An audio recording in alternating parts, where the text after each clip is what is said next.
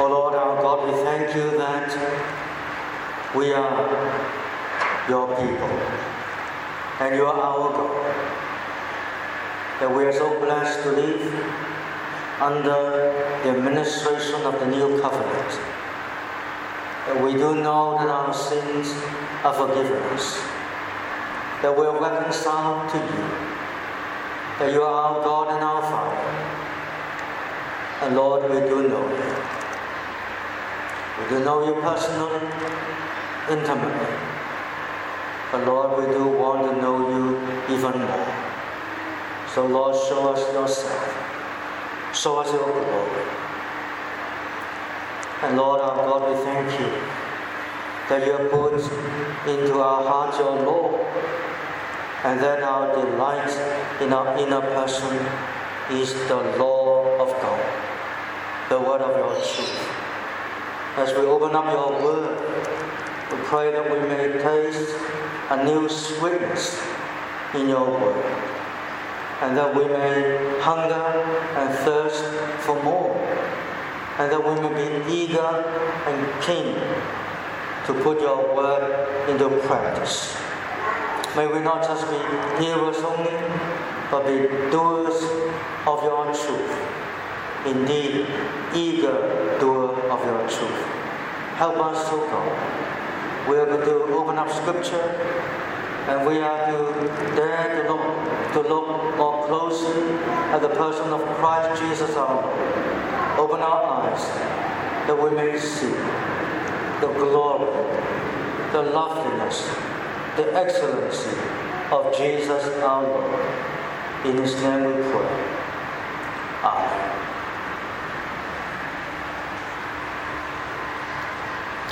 Well, let us go back to Mark chapter 10, verses 13 to 16. Then they brought little children to him, that he might touch them. But the disciples would build those who brought them.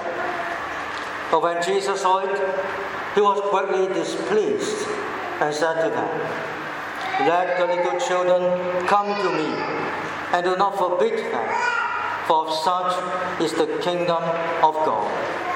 Assuredly I say to you, whoever does not receive the kingdom of God as a little child will by no means enter it.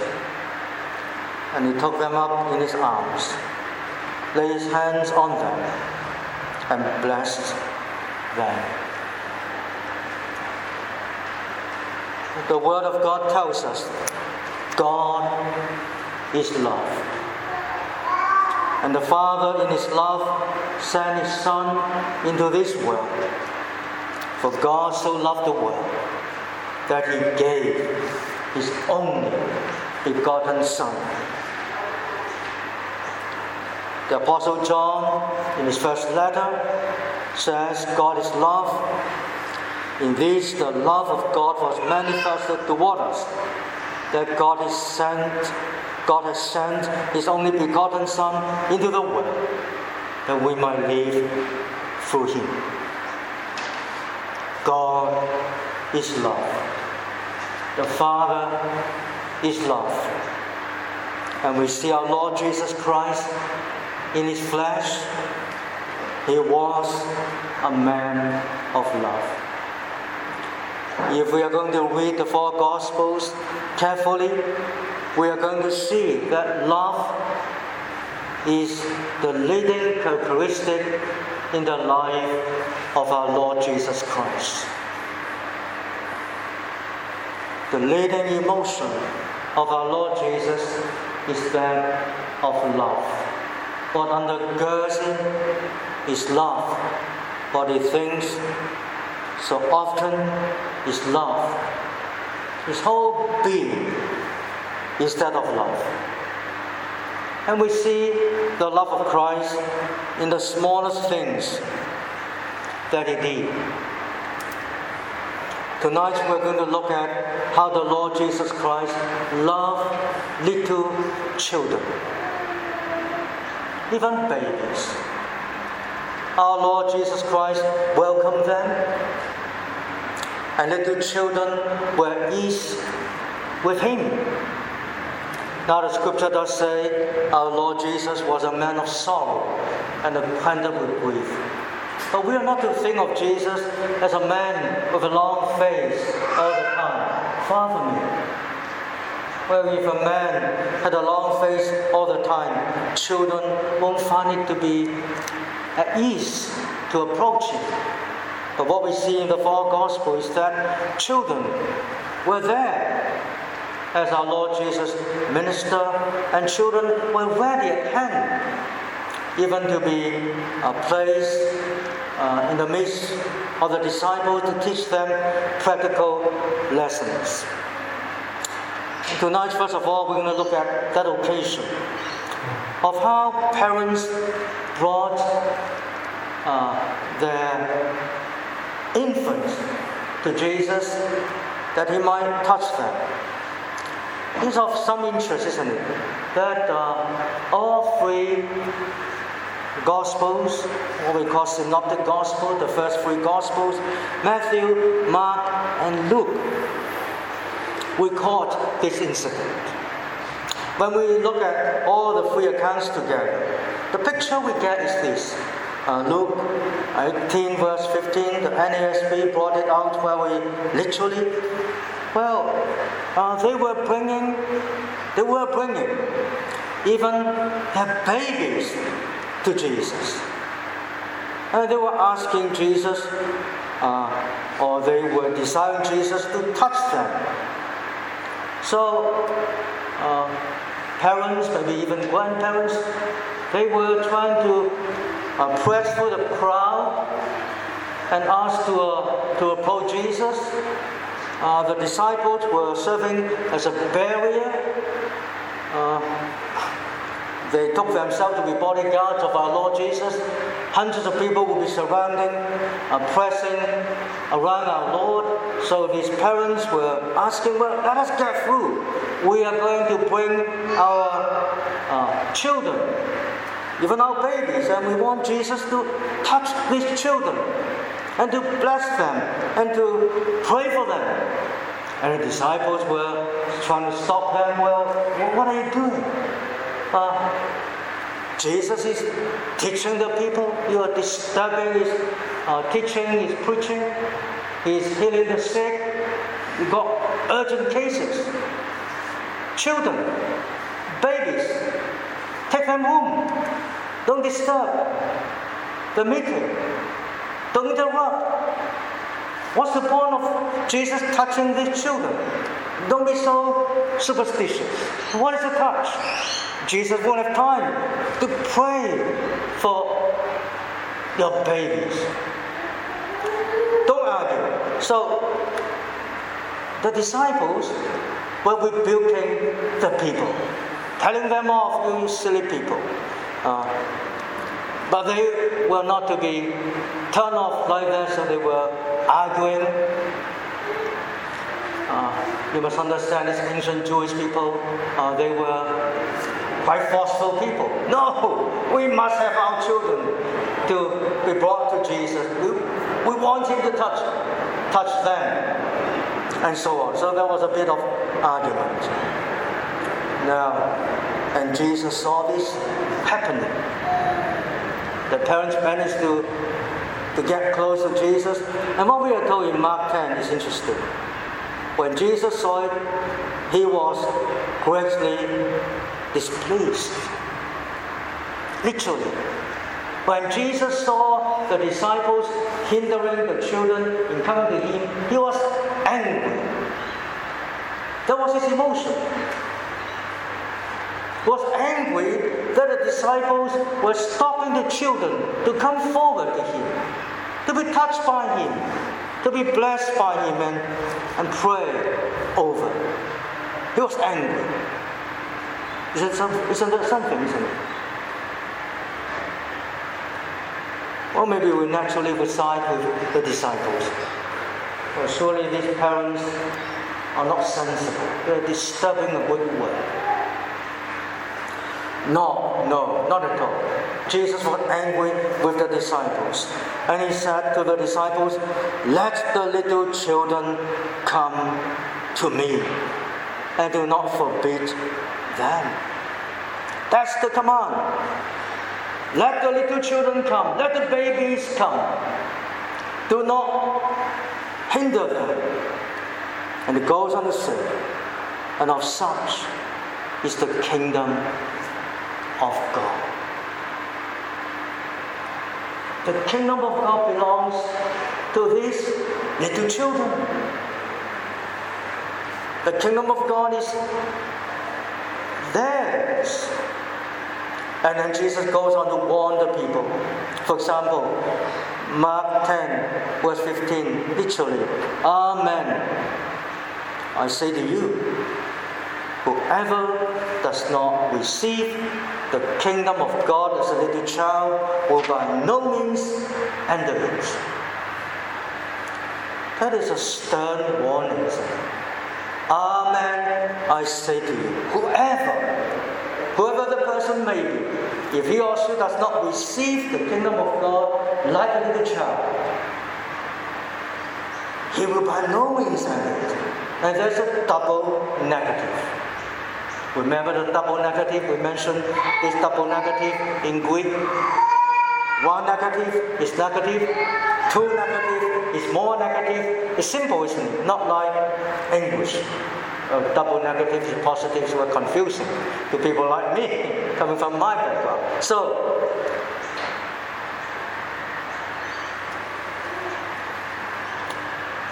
if you don't receive the kingdom of God as a little child, you will, no, no, by no means enter it.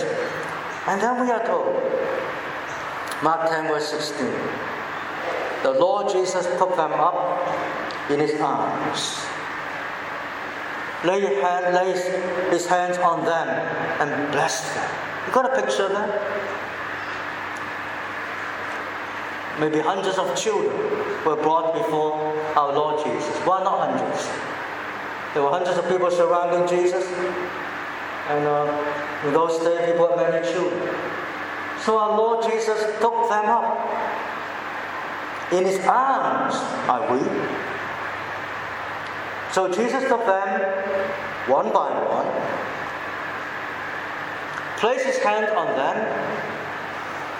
and blessed each one of them. That took time, isn't it? Uh, it takes some time to take a child into your arms and touch the child and bless that child. And then the next one. And then the one after next. Just as our Lord Jesus Christ healed the people one by one, so he took these children in his arms one by one and touched them and blessed them. How tender and a affectionate is our Lord Jesus Christ. We're going to learn two lessons tonight. First, first one is this we are to receive the kingdom of God as little children. Matthew 18, verse 1. It's an interesting passage. Not a parallel account of that, but a different occasion. It says, At that time the disciples came to Jesus, saying, Who then is greatest in the kingdom of heaven. The disciples came to our Lord. They were believers. They were steeped in the Old Testament. They had this expectation of the coming of the Messiah. And together with the Messiah, the Messianic kingdom. They believe our Lord Jesus Christ to be the Messiah. They are serving Him. And they're asking this question Who is the greatest in the kingdom of heaven? Undoubtedly, they were jostling for positions. We want to be great. We want to be preeminent in your kingdom. How can we get a promotion? How can we get on? Some years ago, I was having a conversation with a, a relation, and he got uh, wide experience with general Baptist churches in different places. And he told me something quite interesting. I, I can't check him out, so this is a, just by the way, but there's no reason he should not tell the truth. He said, well, nowadays, people don't want to be deacons in the church. They want to be directors of the church. I found that fascinating. Well, I say, why? We understand in Baptist churches, general Baptist churches, the deacons, they, they are the big men or women in the church. Uh, usually they're men and women as deacons in these days. Well, why would they not be like to be deacons but directors? Well, I think uh, my relations point is that people want power. Now understand, many churches, because of the situation, they are registered as company. We can't blame them. Uh, they are not like ours, constituted by an act of the New South Wales government, so we're different. We're not a company. But uh, these uh, general Baptist churches, they are companies, and in companies, they, they, they need to directors. And you see, my religion is saying that nowadays people want to have power in the church power of management, power over the finances, the control. But they don't want to be servants. Well, could it be true other than those churches? Well, the disciples certainly were thinking to be uh, not so much directors of companies, but to be in positions of power and influence. Then in verse 2, Matthew chapter 18. It's just interesting how the Lord Jesus was bonded to that situation. He called a child to him, set him in the midst of them. That's interesting. He brought in a little child, maybe a two-year-old, three-year-old, and set the child in the midst of the disciples, and then he goes on to say, Amen, I say to you, unless you are converted and become as little children, you will by no means enter the kingdom of heaven. You ask me to be great in my kingdom? But I want to tell you first of all, you need to be converted. You need to become like little children. Otherwise, the double negative again, you will by no means enter the kingdom of heaven, let alone being great in the kingdom of heaven. The word converted there means change. Well, in our Christian language, we talk about, well, whether one is converted or not. What we mean is whether the person is uh, truly born of the Spirit, born again. Here, the word converted means change, the same reality. And Jesus says, you must be changed first and become like little children before you can enter the kingdom of God. Maybe we can ask, what does it mean by the kingdom of God? You, you read the Gospels and the rest of the New Testament, it talks often about the kingdom of God. What does it mean? What does it mean? Well, I think the easiest way to understand it kingdom, rule, a kingdom of a king. Jesus is king under God the Father. The kingdom of God is God's rule over us, and we are to receive God's rule over us as a gift. John says in John 1, verse 12, as many as receive Christ. To them, Christ gave the right to become children of God, to those who believe in His name. How do we get into God's kingdom? How do we get under the rule of God? We receive as a little child. We receive God's reign over us as a gift. It's not something we achieve. It's something that we receive. And then verse 45, Matthew 18. Therefore, whoever humbles himself as this little child is the greatest in the kingdom of heaven. And whoever receives one little child like this in my name receive me. My dear friends, humility is a hallmark of being a Christian.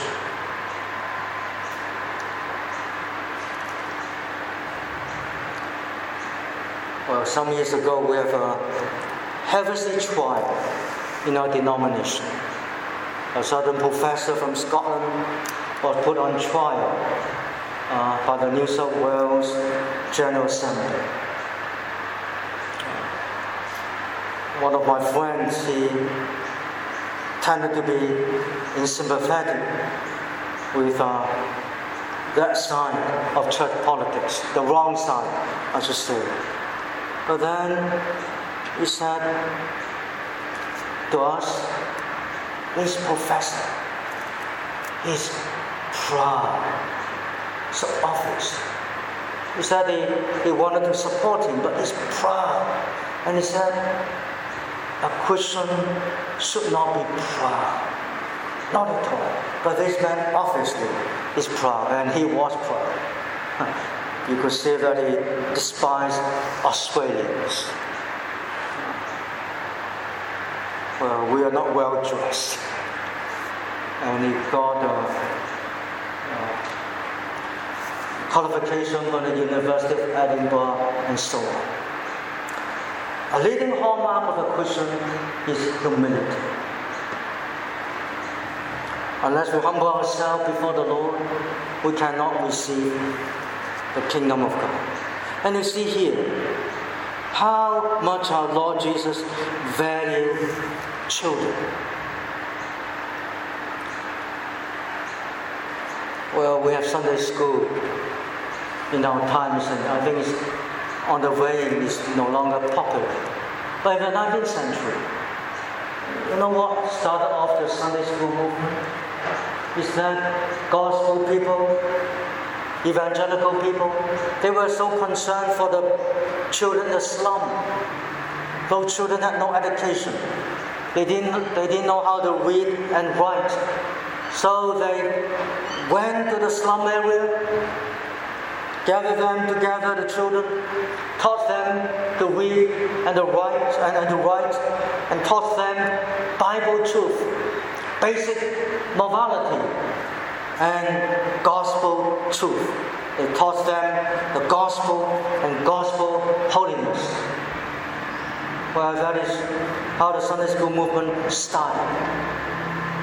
Uh, we were told it was typical in those days that the Sunday morning service would be for believers, and then Sunday afternoon, um, people went to the slum area, taught the children, evangelized, taught the children how to read and write and so on, and then Sunday evening was a gospel service for the unchurched, for unbelievers. Well, that was the pattern in those days. Now, coming back to our main point, we are to receive the kingdom of God as the children. Now, we're going to ask, what are the points of connection between conversion and being little children? Well, certainly our Lord Jesus does not teach that children are sinners. If they are innocent, it's not the point. But look at what little children are like. Little children are naturally weak and dependent upon parents. The younger and smaller the child, the more dependent is the child. So we are to the sense of our own weakness, the sense of dependence upon God. Little children naturally love to be with parents. Can you imagine the horror? A little child is taken away from parents. Uh, we heard of a case of a friend who, as a child, was put on board flight from Shanghai to Sydney by the parents. And the child did not know what was happening. She was so frightened. She was she still hurt to this very day. She was being taken away from parents, transported to a new place. A terrible experience. Little children love to be with parents. And we are to receive God's kingdom. In the sense of we, we love to be with the Lord. And little children instinctively, naturally, trust and believe their parents. Is it not so? The younger the child, the more the child believes what the parents say. And that's why we should be very careful. Don't lie to children. Don't tell children fairy tales as if they were true. Well, we were reminded in a Christmas Day message by Kim that uh, you know Australian parents like to tell lies about Santa Claus and how hurtful that has been. Well, not just Australian, isn't it? Uh, Chinese parents in days gone by, where their children ask them, Mom, where do I come from? And the mother would say to the child, Well, I pick you up in the rubbish tip. That's terrible, isn't it? Uh, I don't know how many children believe that sort of, that sort of lie of, of mother. Maybe they instinctively don't believe that. Uh, and it's easy, so easy to threaten children with punishment which we never intend to meet out. Be honest with children. You see, the point is this little children at the best have a docile and quiet spirit. Last Sunday night we sang together Psalm 131. I love the psalm of David. How does it go? David says there, Lord, my heart is not haughty, nor my eyes lofty, neither do I concern myself with great matters nor with things too profound for me. Surely, uh, that's interesting. I've calmed and quieted my soul like a weaned child with his mother. Like a weaned child is my soul within me. O Israel, hope in the Lord from this time forth and forever. What a quiet and gentle spirit David has in that psalm. He's not asking God with big questions. He has calmed and quieted his soul like a wind child. Some of us mothers here may remember. You may have that experience of trying to wean a child. Well, for some reason, the time has come the child to be weaned from mother's milk. And how did the child respond? Well, normally the child would fight back, isn't it? No, what are you doing, mother? I want you. I want your breast. No, this plastic bottle, don't trick me. I want your milk. I want you. So there was a big fight. Mother in tears perhaps try to say to the child, for your good. It's, it's the time. Uh, you can't always have my milk. Well, you have to grow. And there was a fight, there was a process. Eventually, the child got the point. All right, mother, you are right. I will take the bottle. I will bow the old Now the child is quiet. He is at peace. He doesn't fight anymore. And that's the point, my dear friends. We need to become like little children. We need to change. We need to be converted from our natural sinful pride to a humble trust in a Savior. What does it mean to believe in Jesus? It means this I'm not going to argue with you, Lord. I'm not going to fight against you. I'm not going to bring my big questions to you. I am to bring myself entirely to you.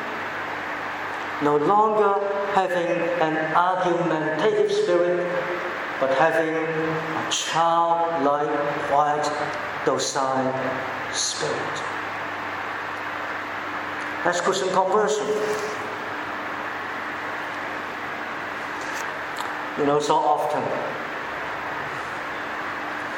uh, people who are in church or maybe have some contact with Christianity, they like to ask questions about predestination. Or how about predestination? How about the problem of evil? Why did God allow evil? How is it fair that God should choose a people for himself before the foundation of the world? How is it fair that God should choose Jacob and not Esau? Theological questions. They argue, they fight back. It's interesting what Luther says in his preface to Romans. He says, well, before you get to Romans chapters 9 to 11, you need to go through the first chapters you need to bring yourself under the cross and suffering. No suffering first before you talk about predestination. That's wisdom, isn't it?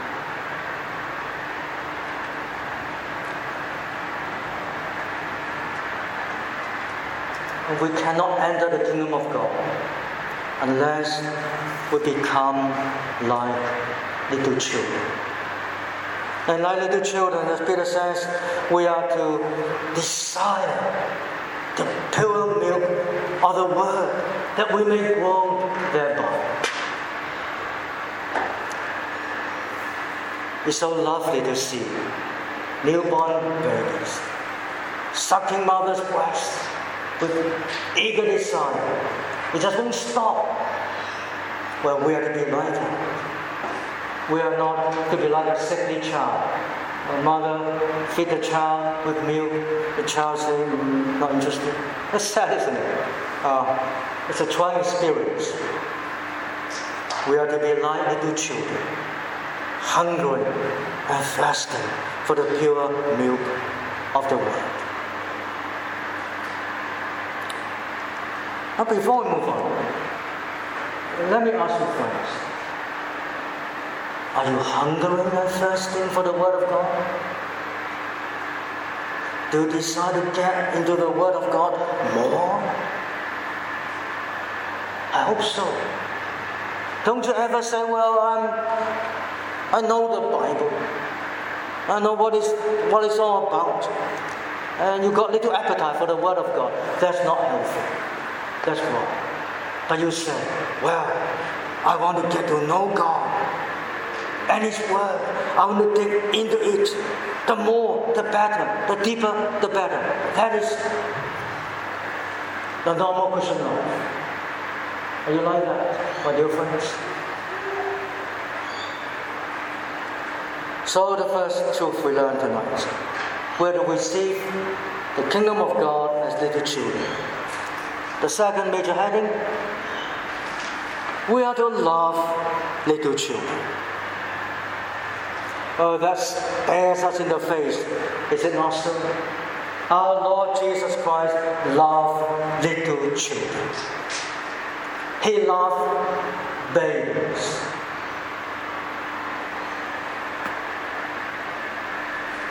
And that should be our attitude toward children.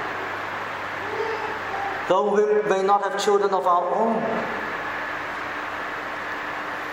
I tried to find out the exact quote that I read of George Muller so many years ago, but I couldn't find it this afternoon. But basically, George Muller was saying, we tend to regard children as hindrance to our life. I thought that's so contemporary, isn't it? He wrote that in the 19th century.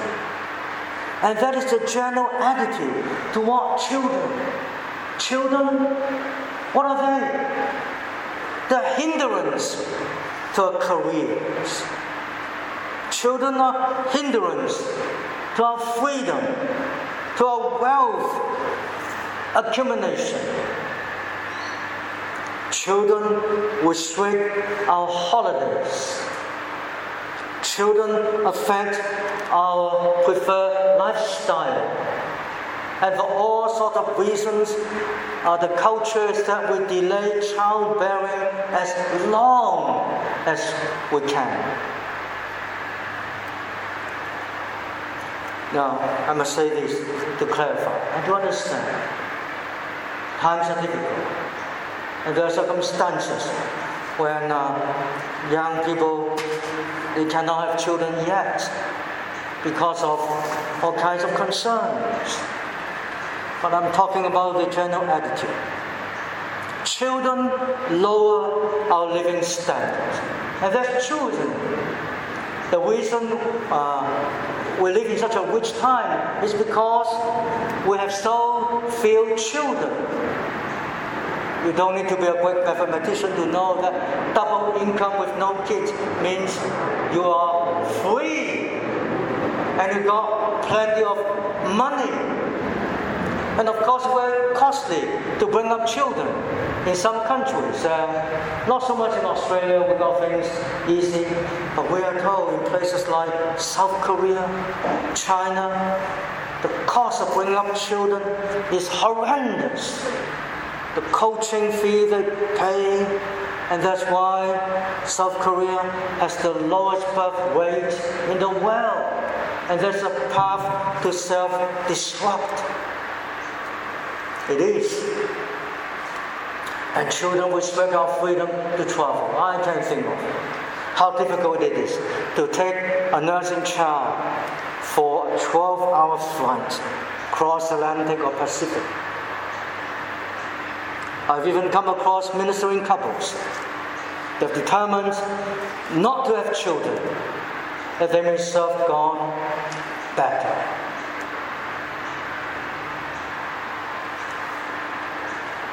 I wonder is that a great sacrifice or a little selfishness?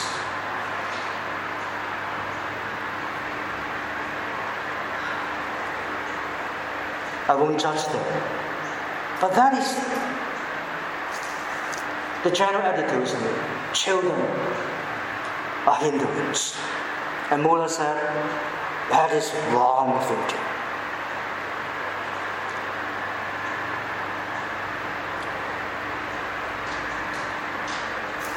Instead of seeing children as hindrance, the Bible teaches us we're to bring children to the very presence of the Lord.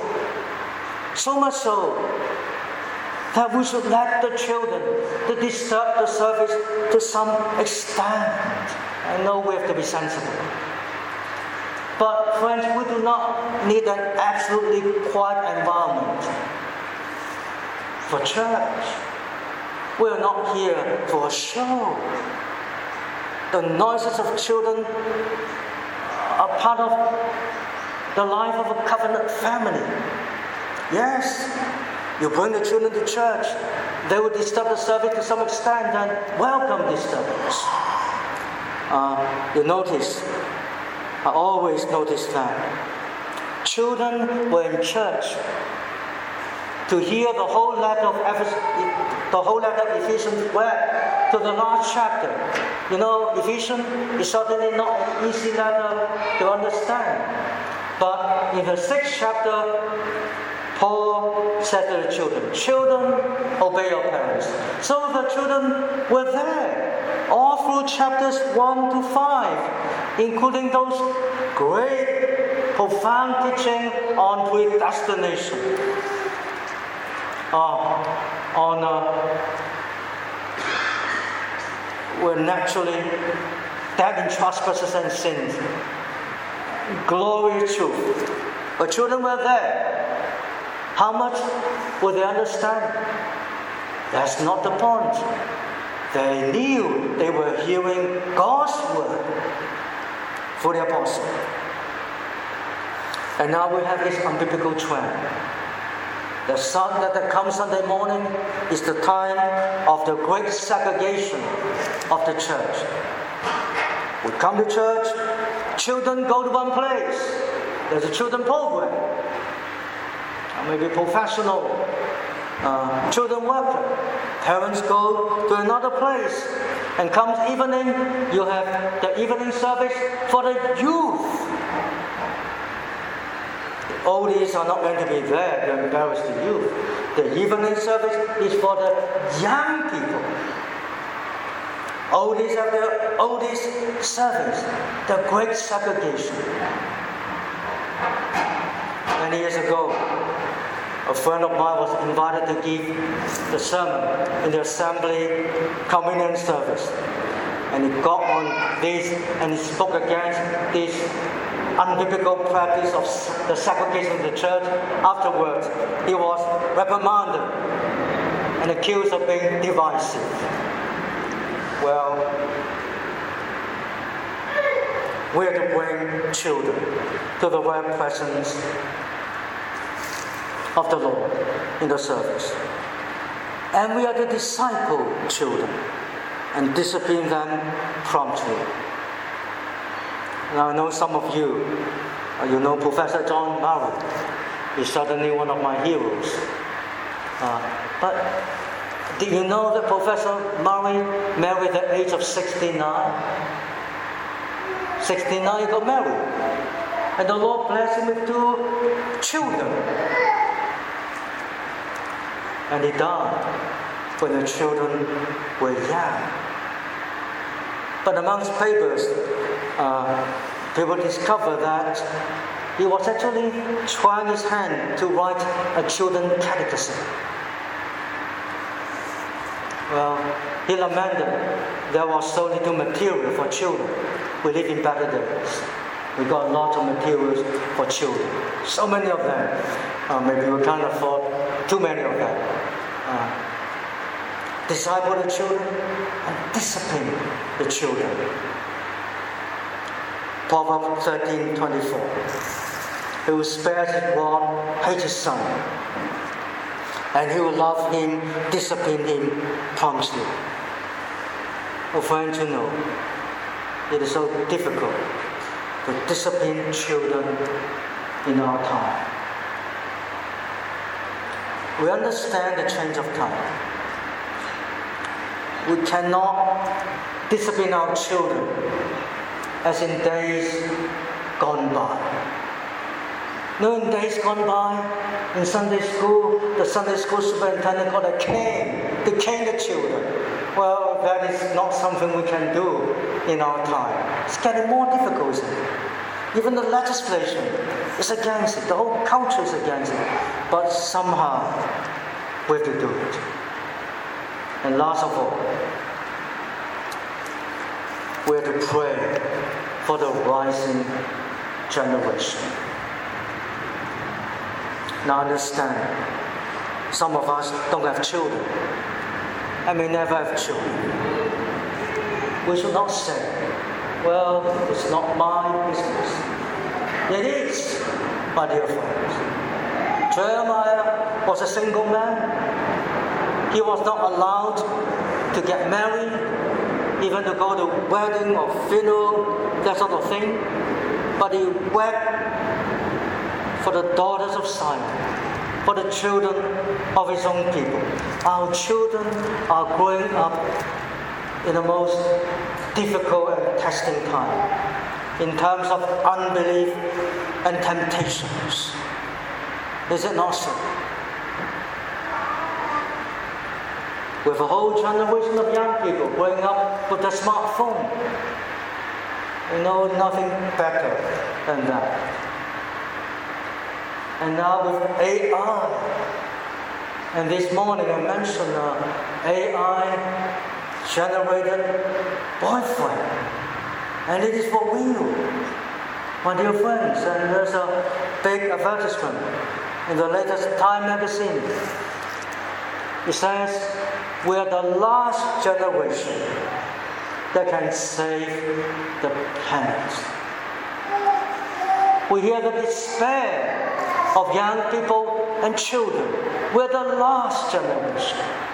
There's no hope. There's climate anxiety, and now whole branch of psychiatry, climate psychiatry, counseling, uh, climate cafe. Our young people are in despair. They're without hope because they're without God. This is serious time. And we should be concerned for the rising generation, for our children, for our children's children. I take comfort in what John Wesley says. Well, we should not be too concerned or uh, anxious about what may happen in a hundred years. Our task is for the present. The Lord will take care of that. But I do feel for little simpler and grace. These children, most likely they're going to live to the 22nd century. What will it be like? Well, maybe the Lord has come back by then. But if not, what will the world be like? Will it be worse?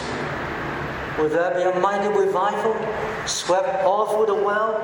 We don't know. But our task today is to pray for the rising generation, to help them as much as we can, to discipline them, to disciple them. Well, maybe some of us who are richer can give away good children's books to the young ones. Can we not do that? Let's pray.